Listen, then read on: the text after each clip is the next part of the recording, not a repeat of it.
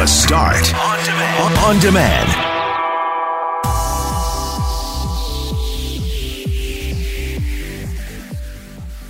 The wind chill hit minus 50 at the airport this morning. Minus 50. But school buses in Winnipeg still ran. We'll ask the school divisions what is the breaking point? The Western Hockey League is coming to Winnipeg. Should they keep the name ICE? A WHL veteran broadcaster says no way. We've been talking a lot about the winter blues. We'll speak with a mental health professional on how to beat those blues. We'll also talk to some fitness pros on how to stick with those pesky New Year's resolutions now that we're a few weeks out from January 1st, and how to get over being intimidated by a new gym. And finally, which old technology once upon a time blew your mind? I'm Brett McGarry alongside Greg Mackling and Loren McNabb. We are Mackling, McGarry, and McNabb, and this is the Tuesday, January 29th podcast for the start. Loren McNabb, how cold does it have to be for the Winnipeg School Division to throw in the towel? Colder than this, or at least depending on where they measure that temperature and where they measure the wind chill. That's the question for the major school divisions this morning. Of course, you've been hearing Jeff Braun talk about a number of buses not running in, you know, Minnedosa, Brandon, uh, Seine River School Division. But in Winnipeg, all the buses are running. That's the message from all six superintendents in Winnipeg. And to get more on why, we're joined by the superintendent of Pembina Trail School Division, Ted Ted And good morning, Ted. Good morning. So, walk us through what happens. Was there a conference call just a few minutes ago, and what was the decision? Who calls each other anymore? We have a WhatsApp chat board, and we were in touch with each other all evening last night and this morning, and we simply confirmed that we have a policy that we'll follow. And the policy is that if the wind chill at the Forks at 6 a.m. is minus 45 or colder, then the buses will not run. If it's warmer than that, the buses run. It's reading right now, I think, minus 43 with the wind chill, so just a few uh, degrees or with the wind uh, off. So buses continue to run this morning throughout Winnipeg. Some parents wondering if, you know, what if it gets colder, Ted? What happens if later in the day the wind chills are even worse and my child is at school? Will the buses still bring them home? The buses will bring them home at the regular time. Uh, typically in schools, we do not send children home early mostly because we have no way of knowing who's going to be home to receive the child safely. So, uh, safe protocol means that you stay with the plan as it was in place at the beginning. That's where parents get security when they know there's something predictable. So, we send buses home at the regular time, uh, even if the wind chill has dropped. What happens at school? Do the kids go outside for recess when it's this cold? Recess has a different threshold. The threshold is minus 27. And so, if it's colder than minus 27, either in temperature or wind chill, then at principal's discretion, uh, the kids stay inside. And most of the time, they stay inside. And, uh, you know, we have amazing staff. Our bus drivers, right now, as you can imagine, they're outside getting their buses started and they're awfully cold. So, a shout out to the bus drivers across the city. And our teachers and EAs and other staff do amazing things with kids during recess and noon hours uh, on good days like today above and beyond the call of duty. Uh, kids need to be safe, they need to be active, and they are. And I just want to do a shout out for staff as well. Mm, Ted, I've been under the impression that the reason for canceling buses isn't so much that they won't start or they won't run, but in the eventuality or in a situation where they're in a collision or they stall out, these buses just get so cold if they're not running that it puts students at risk. Can you tell us, uh, confirm that, or is that a fallacy? No, but you're absolutely right. It is about um, how long it might take to get to a bus to keep kids safe, or if a child is waiting for a bus and not knowing that the bus has been held up in an accident and doesn't know how long it, uh, the child will have to wait. And so it's not about the immediate cold. It's it's about the prospect of not getting uh, uh, EMS out to a, a, a down bus, or how long a child may have to wait outside. And and also if we don't know we, we can't guarantee what kids are wearing uh, because quite frankly wind chill actually isn't cold it's just wind. It's not any it's the temperature is still minus 32 right now it's not minus 43 uh, so uh, you know if a child is properly dressed uh, it's still minus 32 because there's no exposed skin. But we we kids you know kids they don't put all their toques on their gloves on. And so out of an abundance of caution uh, we make sure that we uh, go the extra mile with with the policy. Ted, why do you use the, the forks and not the airport? I'm sure the kids would be happy if you use the airport because right now it's minus 33, feels like minus 49. Well, it's about safety, right? And the wind that you have at the airport, you, you've been to the airport. It's like being on the, on a on a farm, and you've been downtown. You've been in our schools. You've been in our schoolyards. Uh, it, the, the wind is different, and wind chill is, is a combination of temperature and wind speed, and the wind is slower in Winnipeg than it is at the airport. So we use the we use the more realistic uh, wind chill factor. Wow, it's it's nice to hear you using some some reasonable uh, qualifications and parameters for this, Ted. Uh, appreciate it very much. You're very welcome, and, and stay warm. All right, Ted Fransen and his Superintendent of Education, CEO at uh, Pembina Trails School Division, joining us live this morning on 680 CJOB.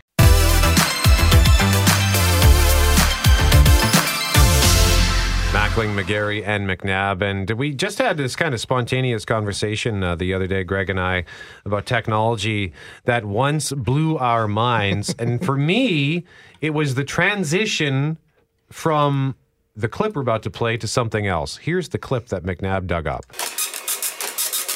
Oh, God. Put a cushion on top of it. Oh, it's Anything. so loud. I love it.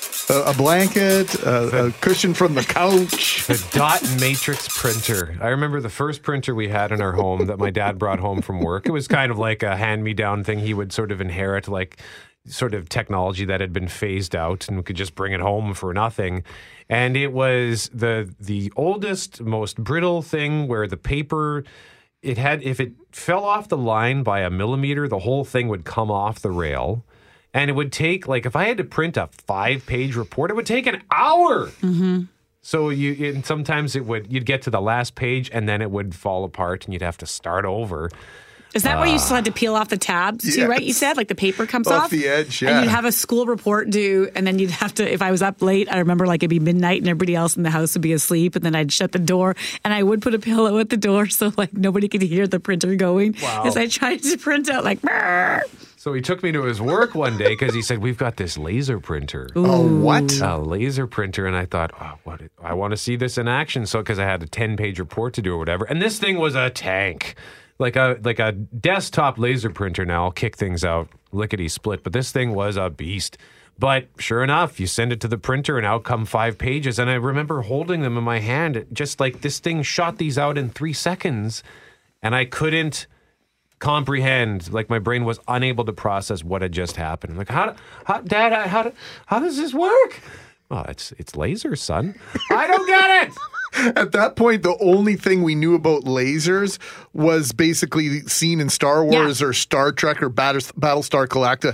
Galactica. They were completely conceptual. How are they going to use lasers to to help our everyday life? It was inconceivable. It's now, and now when I see a 3D printer at work, like I can't even look at it when it's doing things because I was like, I don't want to know how this is happening. Like, how is this happening? It confuses the heck out of me. Like, amazing stuff people are doing, but I can't.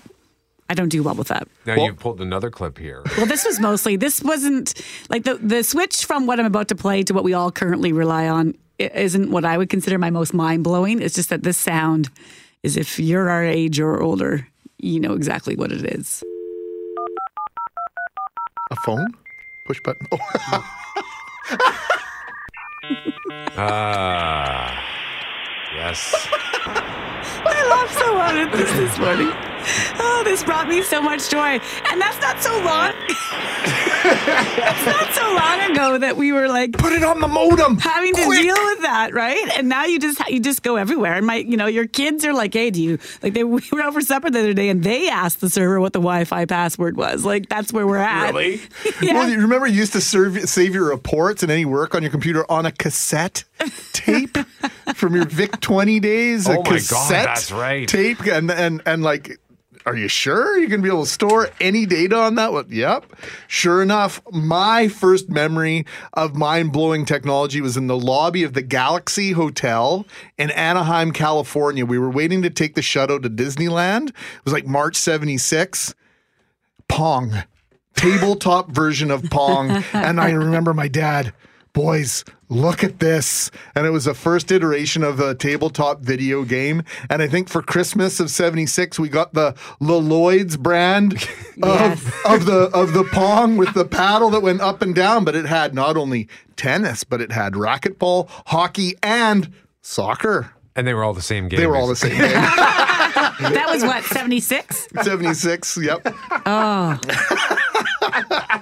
same game, just different name. Yep, yep. Oh but, Oh if you, my but if you whip the paddle up, you could kind of whoop, you could kind of get some spin on action on the ball on that square ball. It was great. Uh, and then you go back to try to play some of those games now, and it's so funny to see like the different. I was playing last night uh, one of the Mario Brothers. I'm trying to remember three, I think.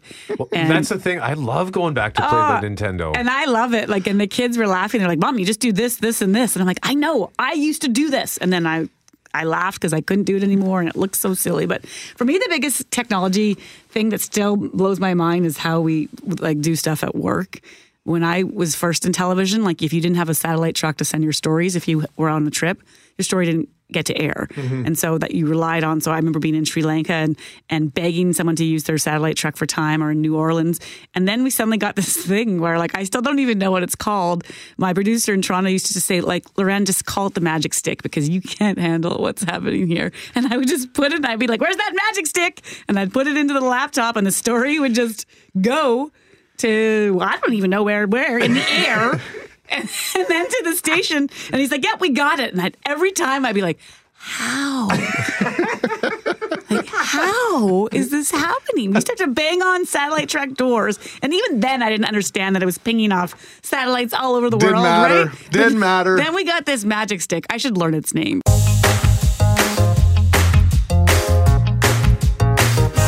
We're going to talk Western hockey. Greg Mackling. It's a story we've been following since September of 2018. Rumors abounding that a group from Winnipeg that had bought the Kootenay Ice that presently lives in Cranbrook, British Columbia, would eventually move the Kootenay Ice to Winnipeg. Well, that day has come. An announcement is expected this afternoon. And to help us understand a little bit more about the Western Hockey League and this market in particular someone familiar with both. He is a member of the CJOB family once and always, sports director for Sports Saskatoon uh, Media Group, and a play-by-play voice of Saskatoon Blades hockey. Les Lazaruk, 98 Cool FM, joins us now. Good morning, Lester. Good morning. Good morning. Great to have you on these airwaves as always. So uh, this this has been the worst kept ser- secret in the Western Hockey League. Fair to say. It is the worst kept secret. and It's a very bittersweet one, Greg, as far as I'm concerned. Uh, it, it is bitter because the Ice franchise just not being able to make it any longer in Cranbrook. It has been bleeding money for a while. The attendance has not been there. It's only averaging 2,218 fans per game, and uh, that's been augmented by a couple of decent crowds this year. Basically, they've played to hardly anybody, basically friends and family uh, in in Cranbrook for the last couple of years. Uh, sweet because I'm I'm really excited for the idea of a Western Hockey League team finally being back in my hometown in the city of Winnipeg for the first time since the Warriors moved to Moose Jaw in 1984. Uh, I remember that particular event. I was working at CJOB at the time when it happened, and uh, I remember at the time thinking that we may never see a major junior team come back because there was the National Hockey League in Winnipeg, and it seemed to have really taken over the city. But uh, I'm I'm thrilled to see that this prospect is is finally going to become a reality come the fall. You mentioned your bittersweet sweet feelings, but in that also the fact that uh, Cranbrook hasn't been able to fill the rink for folks to watch the Kootenay Ice, and now this team will move to Winnipeg, where there are other hockey teams, other sports to compete with. Any thoughts on whether or not uh, WHL team can make a go here, given the competition for uh, fans in other things like the AHL, the NHL, and MJHL?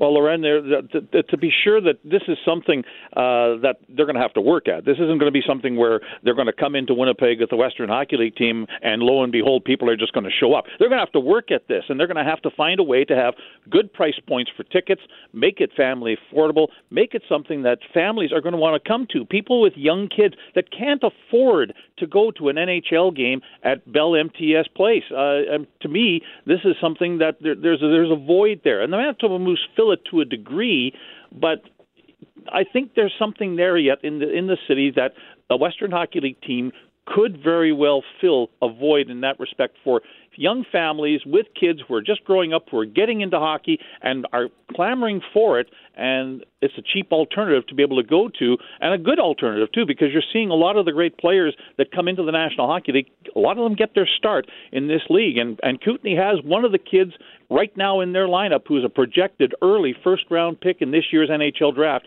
in Peyton Krebs. He'll be 18 next year. He'll be back with the with the uh, Winnipeg team, whatever it's called, and I hope there's going to be a name change.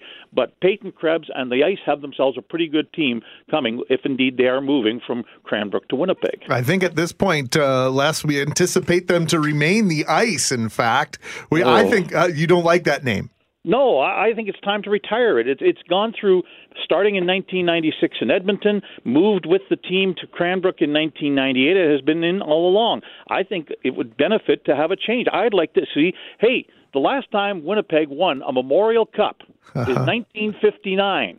And it was the Winnipeg Braves. And I'd love to see that name be brought back because I think if you do it in a respectful, classy, dignified manner and embrace the First Nations aspect of it, you're going to win a whole bunch of new fans along the line as well.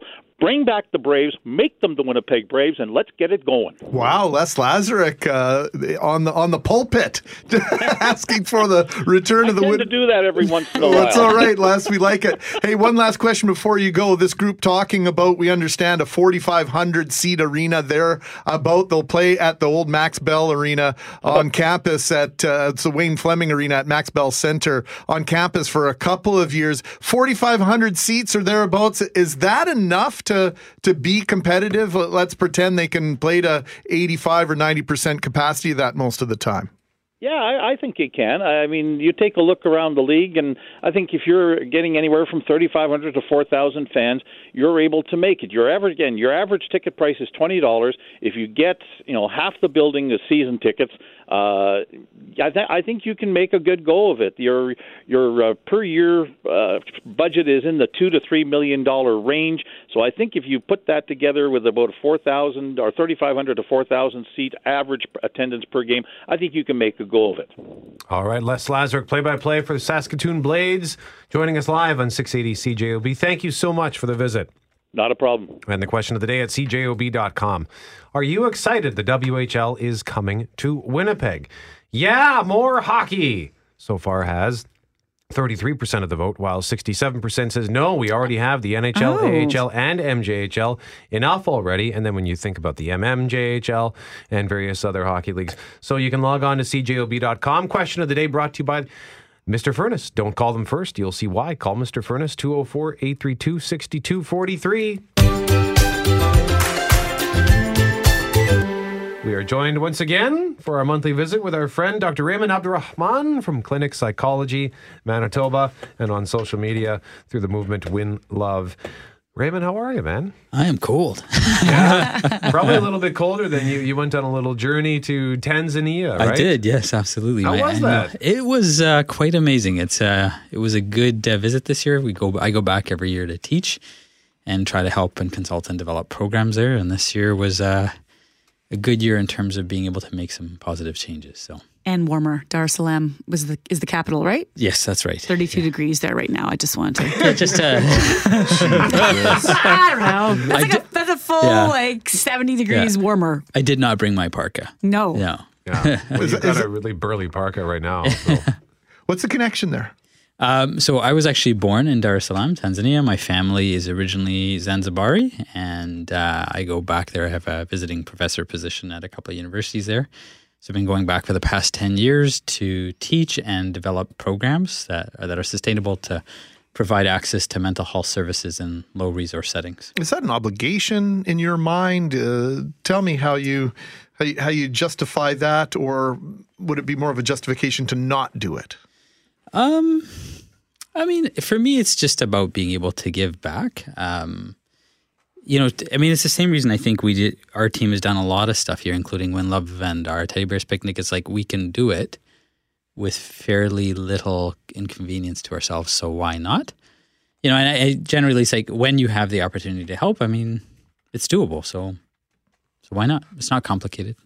So we brought you in today. Well, we thought we'd talk about the winter blues. Yesterday, we had a conversation on what do we do to fight back against the winter blues because it doesn't take much for them to set in. Mm-hmm. So whether it's you're doing something to fight back or at the, just at the very least prepare yourself to deal with it. But I guess first maybe the term the winter blues like is there Yes. actually something more to it other than just getting sick of the cold So there is a clinical diagnosis called seasonal affective disorder where people will actually experience lower levels of mood or depression during the winter months.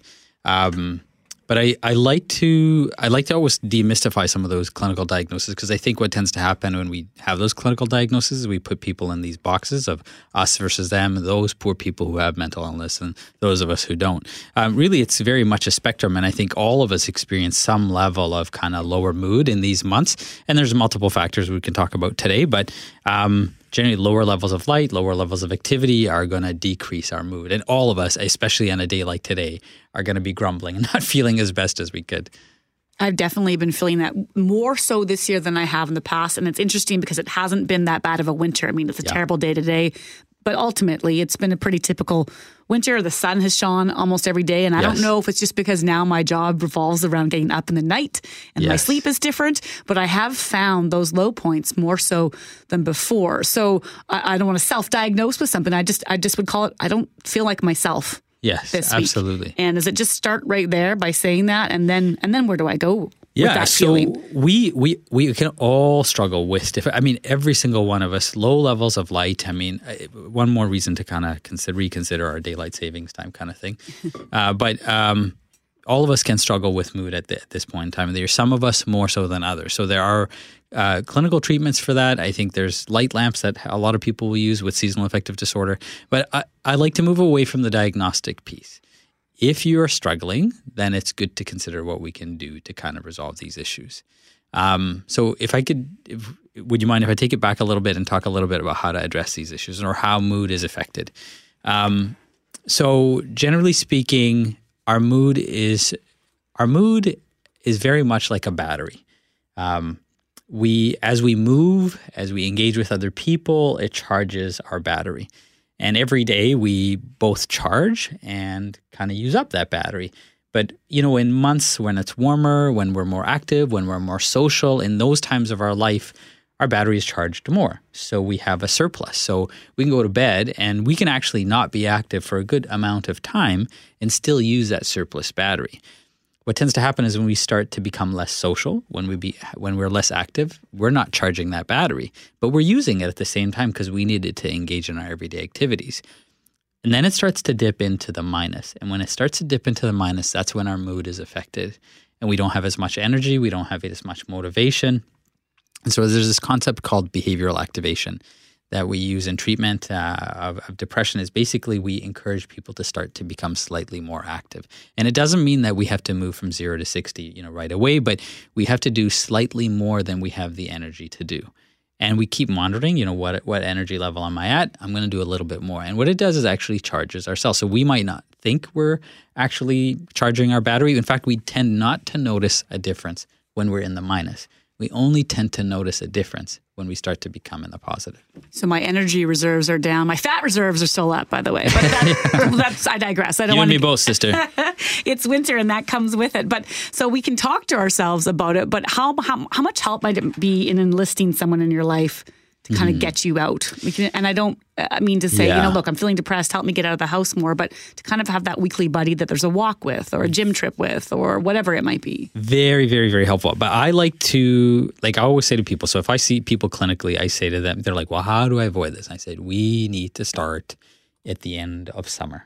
At the beginning of fall, end of summer, we need to start to plan.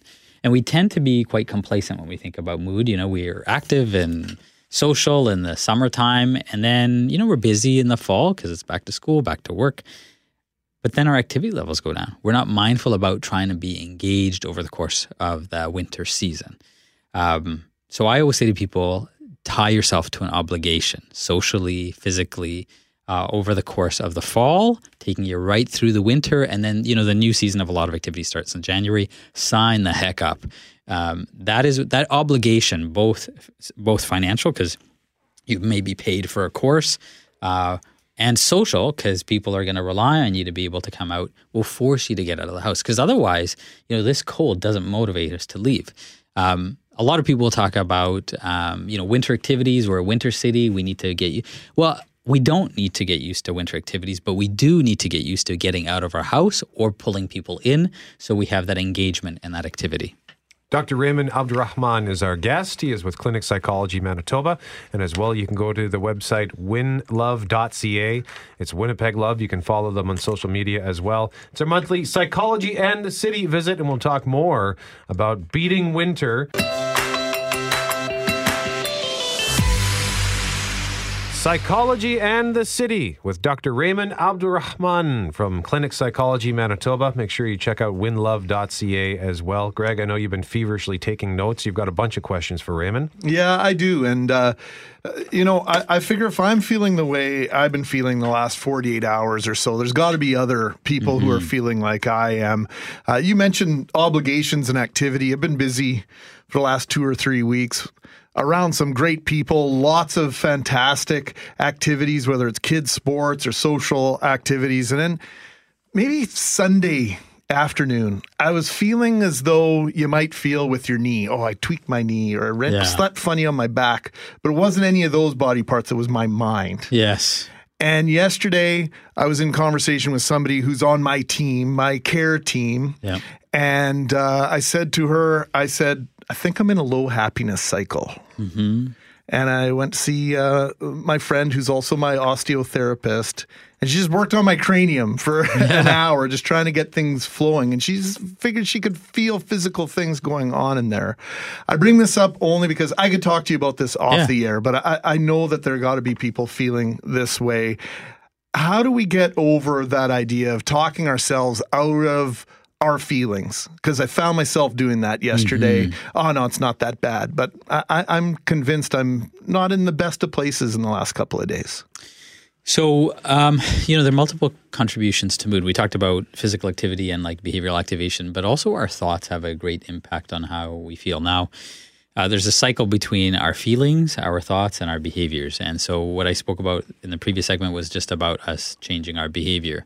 Um, but we can also start to change the way that we think. Um, we have thoughts, our thoughts are going through our head on a regular basis. We tend to have a really poor memory for the way that we think. We have a good memory for the feelings they deposit, you know, the consequences of those thoughts. And so being mindful about the thoughts that go through our mind, about how we see each other, how we see ourselves, how we see the world that we live in, can have a certainly negative or a positive impact on our mood. So, starting to be mindful about those thoughts and then challenging some of those thoughts can be critically helpful. Um, that's a cognitive part of, uh, of, of treatment when it comes to mood or any other difficulties. Can you give us an example of that? Like, what would it be for if if I'm felt some way like hurt by something, yeah. and then your thoughts start to take you down a path perhaps that's not healthy? Is it getting back to the original feeling, or reminding yourself that rationally this is how it actually was versus how you we're feeling in that yeah. moment. So usually the thoughts that bother us the most are one of two kinds of thoughts. They're usually unrealistic or not solution focused. Um, so we need to kind of see whether the thought that we're having is it realistic, and if it isn't realistic, then we have to offer ourselves a realistic one. We have to start to challenge that on a regular basis. And then there's times where the thoughts are realistic, but we have no solution focused thought. So it leaves us hopeless and not having a lot of control. And in those cases, we need to start thinking about solutions of what we're going to do because that gives us back some control. Um, let's take the take let's take an example of the thoughts that go through our mind when it's like minus fifty outside, right? Like, duh, it's so cold outside. I can't take it. Why do I live here? Why do I live where my face hurts? Isn't there like a cartoon going around with that, right? But but and and that's a realistic thought. We do live in a place where our face hurts. Why do we live here? Well, why don't we answer that thought? Once we answer that question, we think of solutions. Well, I live here because I have a good job. I live here because I have good connections. I have good family. And my solution is now to make sure that I connect with those people. So the behavior has to follow through with that new thought versus the behavior following through with, I can't believe I live here. I just want to hibernate and watch Netflix. Well, both those will take you down two different emotional outcomes. And that those are things that we need to be mindful of. How important is something simple like, I mean, Loren mentioned it. Uh, we've had a bright, sunny winter, how important is it to get sunlight when it's out? Yeah, sunlight is critically important. Um, however, more important than that is this concept of social support. and behavioral activation or physical activity. Those are critically more important. I often think um, in the middle of winter about the idea of how I, I wish I could have gotten away or the sunshine or getting yourself out. And the mm. reality is, for most people, you can't afford to take that trip. But even if you can, you come back a little more stressed about the money you spent. Or so, does it make sense to hit up? Like this is going to sound crazy, Yeah. but I was thinking our gym now offers. We're, Brett and I joined a gym that different parts of the city, but they offer like tanning beds and all those other things. And the only Yeah. reason I thought about hopping in one the other day was just for my mood. I mean, Yeah. like this skin don't tan. So Yeah. first of all, that's not even a thing. But Yeah. but it was more just about maybe it would help to just Yeah. lay under this heat for a little bit. Yeah, I think every, we should all have like paid vacations to somewhere warm around this time of the year if you live in Winnipeg. Um, yeah, I, I can't speak to the. I, I'm not sure of the evidence behind the concept of a tanning bed Or heat lamps or anything like that. Yeah. Um, but but I can speak to like I always like to think about um, like not just individual responsibility to mental health, but the societal and organizational responsibility to mental health. Uh, one of our tips on our winlove dot web, website is you know play has purpose, and the concept there is to find ways to move and to be active even in the winter. And organizations need to think about if they want to improve the mental health of their staff to find ways to engage in these kinds of activities over the course of this break. We also have to think about the setup, right? Like when do we tend to experience these winter blues? It tends not to be right before the holidays where people are gearing up. It's usually during and after. And then the January is when we experience it. There's a double effect happening here, right? We have this winter, which is very cold. But now we're struggling with, you know, having this huge culmination of this holiday, all the stuff that goes with that, and then having to be there after that. So you have social withdrawal, and then you also have the financial implications Yes. of potentially some of the decisions that you made a month before or eight weeks before, and those are coming home to roost. So, like you say, it's a culmination, It of, a of- culmination. Of, of, several things. Yeah, the winter blues is never just about winter. Dr. Rehman Abdulrehman with Clinic Psychology Manitoba, winlove.ca. We visit with him once a month. Rehman, thank you so much for coming to talk Thank to us for about this. Mackling, McGarry, and McNabb, thank you so much for joining us this morning on 680 CJOB. And right now we want to visit with someone who we saw in our friends on Global News Morning last week. It, the subject was how to stick with New Year's fitness resolutions. We're joined by Andrea Cates and Ali Gervais from Fit Communications. Fitcommunications.ca is the website. You can follow them on Twitter at FitComGirls and Fit Women and Girls on Instagram and Facebook. Andrea and Ali, hello again. It's been a while since we've seen you. Hello. It does. Welcome to winter. So it's January 29th. A lot of people have likely abandoned their whatever fitness resolution they made. They've probably just thrown in the towel already. And that, hey, it happens to us all. We've all done it, I think. So how do you stick with that, Ali? Um, well, I would say, first of all, not to throw in the towel. I think a lot of people set these expectations of their goals or whatever that they want to do and make them too lofty, right? Like they think, oh, I'm going to lose weight this year or I'm going to eat healthy this year, but they don't put anything specific or any, you know, specific numbers with that. And maybe sometimes it's unrealistic. Like if you want to lose 30 pounds in one month, that's not realistic. And whatever your goal is, making sure that you make a plan how to get there. And then if you don't get there, if you're disappointed by how your progress is going, then it's okay to sort of step back and reevaluate and maybe change it a bit. It seems to me that a lot of our goals, the goal is the result versus the goal is how am I going to get that result? Uh, am, am I off base there? No, to- totally right. Like I think you have you can't just set the goal. You have to make it specific and measurable, right? And setting out a plan for anything you do, you have to see how am I going to get there? How am I going to actually get to where I want to go? Is it going to happen overnight? No. Um, do I have to join a gym? Do I have to, if it's eating healthy, maybe I have to cut out fast food or whatever you're going to do, make an actual plan on how you're going to get there. And just because you make a plan and if it doesn't go the way you thought it was going to go or it wasn't going to be as easy as you thought or you're not making the progress that you thought, doesn't mean that you failed, right? Um, because chances are you made some sort of progress. You know, even if it's small, it's an improvement. Well, I always talk about building roadmaps and stuff when I'm building a business plan or or other things. And it, you know, you can lay out the best plan in the world roadmap to your trip to California, but you're going to have car, car trouble potentially. Mm-hmm. You're going to have roads that are closed that weren't closed last time you did the trip, right? So you have to adjust your road trip accordingly. For sure. I think that's all about flexibility, right? So, with the example of a gym, um, you know, you said that you, you don't want to focus on the result. I always think that it's a good idea to set a gym goal that's not surrounded by your looks. So, it's not, I want to look a certain way, but more, maybe I want to be able to lift a certain amount of weight, run a certain amount of um, distance or in a certain amount of time, something like that. So, it's not just centered solely around the way that you look because um, I don't think that's the healthiest way to sort of set a, a, a health goal. Um, and I also think with the flexibility piece in mind, because um, injuries happen too, right? Like you think, oh, well, I'm gonna, I want to be able to run a 10k by the end of February. Well, you roll your ankle in week two. So does that mean you just don't do anything? No, you just maybe make a new goal or you adjust it or, or that kind of thing.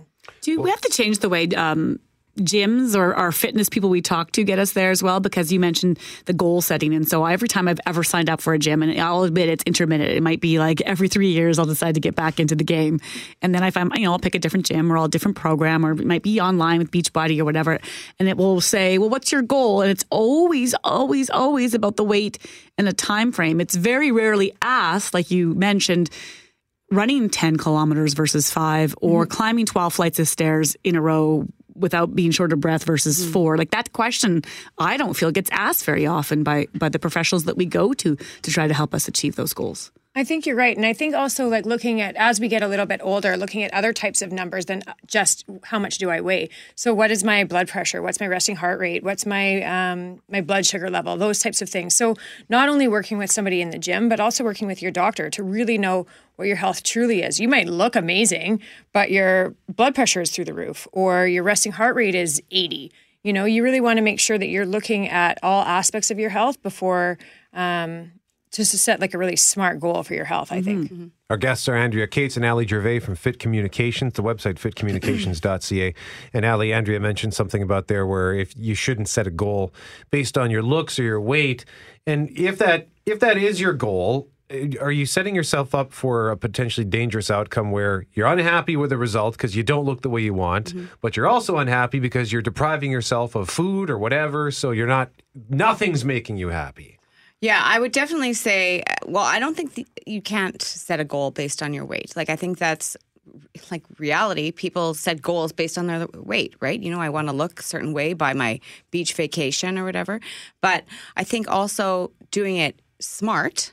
Um, you're not going to go from eating fast food every day to cutting out that completely, um, making sure that it's realistic and that it works within your lifestyle, right? You don't want to deprive yourself so much so that you're now starving and you're not looking the way you want to look and you're working super hard and you're not achieving your results like like you said nothing's working but making sure that it's realistic and that you know sort of baby steps. Like you have to i just saw actually a, a friend of mine online who posted a picture of himself last year and this year and he looks way like he looks more fit and healthy but what he his comments were about how he looked is totally about himself, his confidence, the way he feels. He has more energy. So I think when he started off his goal about how he looks, all these other things came about because he's exercising and mm-hmm. feeling good about himself. So, you know, keeping those things in mind too are going to help to sort of make you feel good, even if you're not meeting whatever that number goal is. It's like the line, it's the journey, not the destination. And so it's so easy mm. to pick like an endpoint and say, I want to be down by these pounds. But I, you know, you know in your head that you're just going to feel good, period, if you just start totally. doing it, right? Totally. And then that the, the impact that can have on your mental health. Well, so much of it is that habit. I know that when I've been at my fittest and feeling my best, when I am committed to going to the gym, even on the days when I don't really feel like working out, I still go. I mm-hmm. always go and I make an appearance, at least changing my shorts, and I'll go and I'll do a couple things because at least I've, I will never not go to to the apparatus that I'm working on. I'll work out less, or I, I will I will absolutely definitely go to the facility. To mm-hmm. to miss that appointment is really a bad idea. I've found anyway. For sure. I think the two of us are, are really similar in that mentality. We call it gym guilt. So if we don't go, we feel guilty by the end of the day um, that, oh, like your, your body just doesn't feel as good. So it kind of ends up making you sort of feel guilty that you didn't go. And in this weather, like you don't want to go. It's minus 5 billion outside. Mm-hmm. You don't really want to have to pack a bag, go to the gym, be outside again when you don't really technically have to. But the the bonus is, you know, when you do get there, you will feel really good. You're never going to leave the gym and saying, "I wish I never did that," or "I feel worse after going." So, really making sure that you stick to your your goals of whether it's three, four, five times a week that you want to be there. Just go. How many how many uh, people don't put the appointment to go to the gym in their daytime, or they put every other appointment, their dentist, mm-hmm. their doctor, uh, important business meeting. But so many people I know don't put their gym time in their calendar on their iPhone or whatever they're For using. Sure. It's making it a priority, right? So I'm the same way. Like I at the beginning of my week when I'm looking at my week, I figure out okay, what times can I go to the gym this week and then I put it in my calendar. And I treat that like it's a meeting or an appointment like I would anything else. So if something else comes up, no I can't, that's the time that I set aside to go to the gym and I stick it's to it. It's blocked off. Yeah. Mm-hmm. It's prioritized. Mm-hmm. Well, let's continue our conversation in a moment here because I suspect one of the reasons why a lot of people back out of their resolutions is because they join a gym, they go and they realize, wow, this is super intimidating. I, I'm surrounded by people who are more fit than me. I don't know how to use any of this equipment. Ah, I'm just going to run away. And I actually just recently joined a gym again, so I want to get over my intimidation. So we've got Andrea Cates and Ali Gervais fitcommunications.ca. You can follow them on Twitter at FitComGirls and Fit Women and Girls on Instagram and Facebook.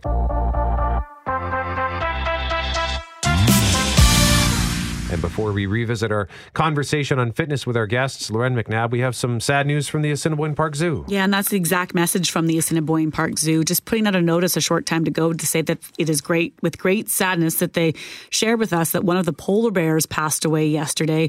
We don't know which polar bear. We don't know what happened or what might have been the cause of death. They're going to have an update at 11:15 a.m. and of course we will update you as soon as we know. But again, a polar bear at the Assiniboine Park Zoo has passed away. Our guests are Andrea Cates and Ali Gervais. They are the founders of Fit Communications. Their website is fitcommunications.ca. We are talking about keeping your New Year's resolutions in terms of fitness. And one of those ways, I think, in order to help keep them, would be to fight back against going to the gym and being intimidated by that process. And Andrea, I recently finally rejoined a gym. It's been, I think, five or six years since I've been to a gym. Planet Fitness just opened up the up the block here at Empress and uh, Ellice, and I went last week. And uh, the people there were super nice, but it's all kind of intimidating because it's all brand new and it's equipment I've not used and and I just feel kind of clumsy. So how do how does one get over that intimidation phase where you can get into a routine? I think there's two big elements to that. I think the first is to make sure that um, you speak to somebody that works there. So maybe that's hiring a trainer or getting a really thorough uh, lay of the land from somebody that works there as to what is what, um, how things work. Maybe take a class, maybe you know use a trainer a couple of times, but don't just think that you're going to just show up and and see how things are going to work. I think you really need to kind of talk to a professional or to a friend that's been going there for a little bit longer. That might be a little bit um, easier way to sort of lessen the intimidation. But I also think from the other aspect is the people that already do go there um, or that are the sort of fit people that would maybe be seen as intimidating um, to the newcomers is for those people to be a little bit less intimidating. You know, for the big dudes, you don't need to be flexing in the mirror all the time. Um, for the for the girls, same sort of thing. Like, don't try and be a little bit less show off, I would say.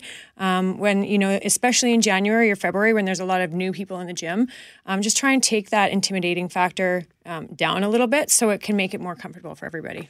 What, what I noticed, uh, I got my program uh, a couple of weeks ago from my trainer, and just the subtle differences in how you think you might be doing a motion uh, versus doing it correctly is incredibly subtle at times. So, getting that instruction, I think, the first time around and checking in and making sure you're doing it the right way is super important. Mm-hmm. Absolutely, they're they're they're the professionals, right? So, and no matter if you've been going to the gym for two weeks or you know twenty years, I was just saying to Ali yesterday. I'm thinking about getting a, a trainer, even though I haven't, you know, I've been, I've been going to the gym forever. But sometimes you just need a refresh, or you need somebody to kind of maybe put you on a new program, or to give you a few new tips. So I think it's something, no matter where you are in your fitness journey, it's something that you always want to kind of keep in mind if you can um, afford to do it. And you don't have to have a, your trainer with you every single workout. You can have them, you know, once a week or once every two weeks, just to sort of have that added little bonus. Or you could just ask the question, am I doing this right to the person Mm-hmm. who works at the gym? Because I I will often, like I have those apps you follow, it'll say, do these 7 Mm-hmm. repetitions of this.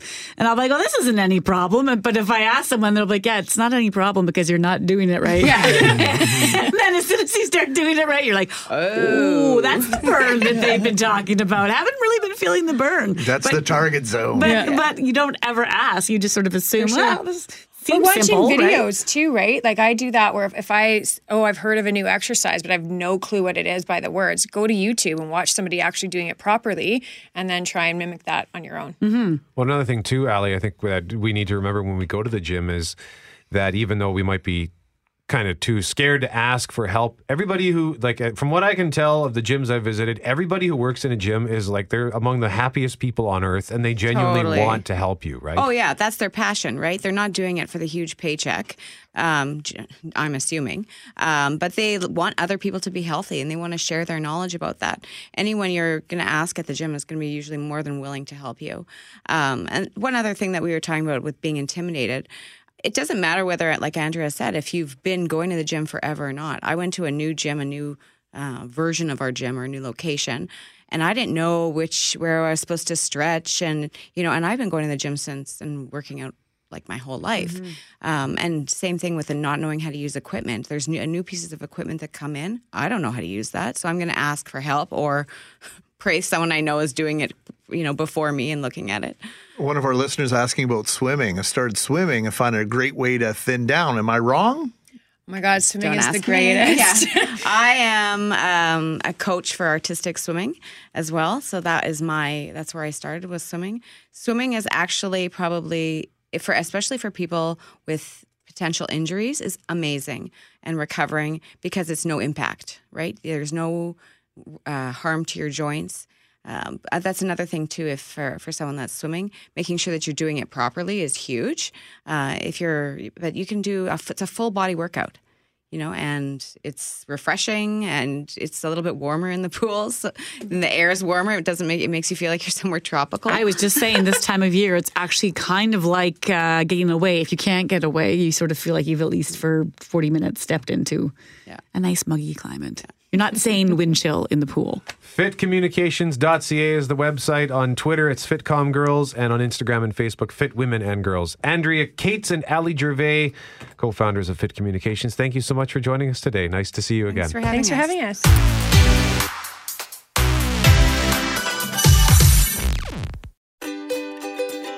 Hey, thanks for listening to the Start Podcast. We are available on Apple Podcast, Google Podcast, wherever you find your favorite podcasts. Subscribe now and never miss an episode. And if you like what you hear, rate the show, tell us what you think, and hey, even tell a friend about the podcast.